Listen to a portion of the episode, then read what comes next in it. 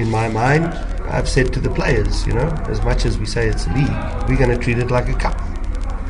Because let's treat this game as the quarter-final, treat the game against TTM as the semi-final, and then you've got a final against Royal Eagles. And if you win the final, you're done. Safe. The last game doesn't matter. You know, so we will we will treat it as a as a as a as a cup competition. And in order to progress in cup competitions, you need what? Goals. You know, so so it's, it kind of delivers the two objectives. And it's like I said, you know, the biggest issue we have is none of us know what is our future. So the sooner we can find out what is our future, the better.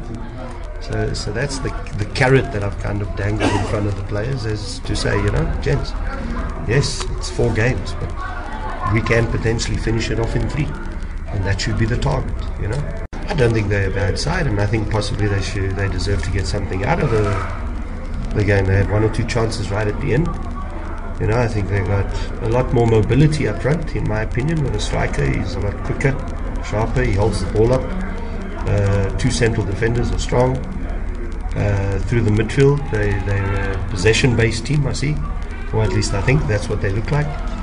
You know, and I don't see them very much different to, to this one, you know. I think most of the, the NFD teams are like that. You can't underestimate them. But I think the, the biggest challenge is not underestimating yourself. You know, it's very important to, yes, respect the opposition, uh, know what their qualities are, but let's not forget what our qualities are. Let's not forget how good we are, individually and collectively. Because if you don't have that, then obviously you're going into the game with fear.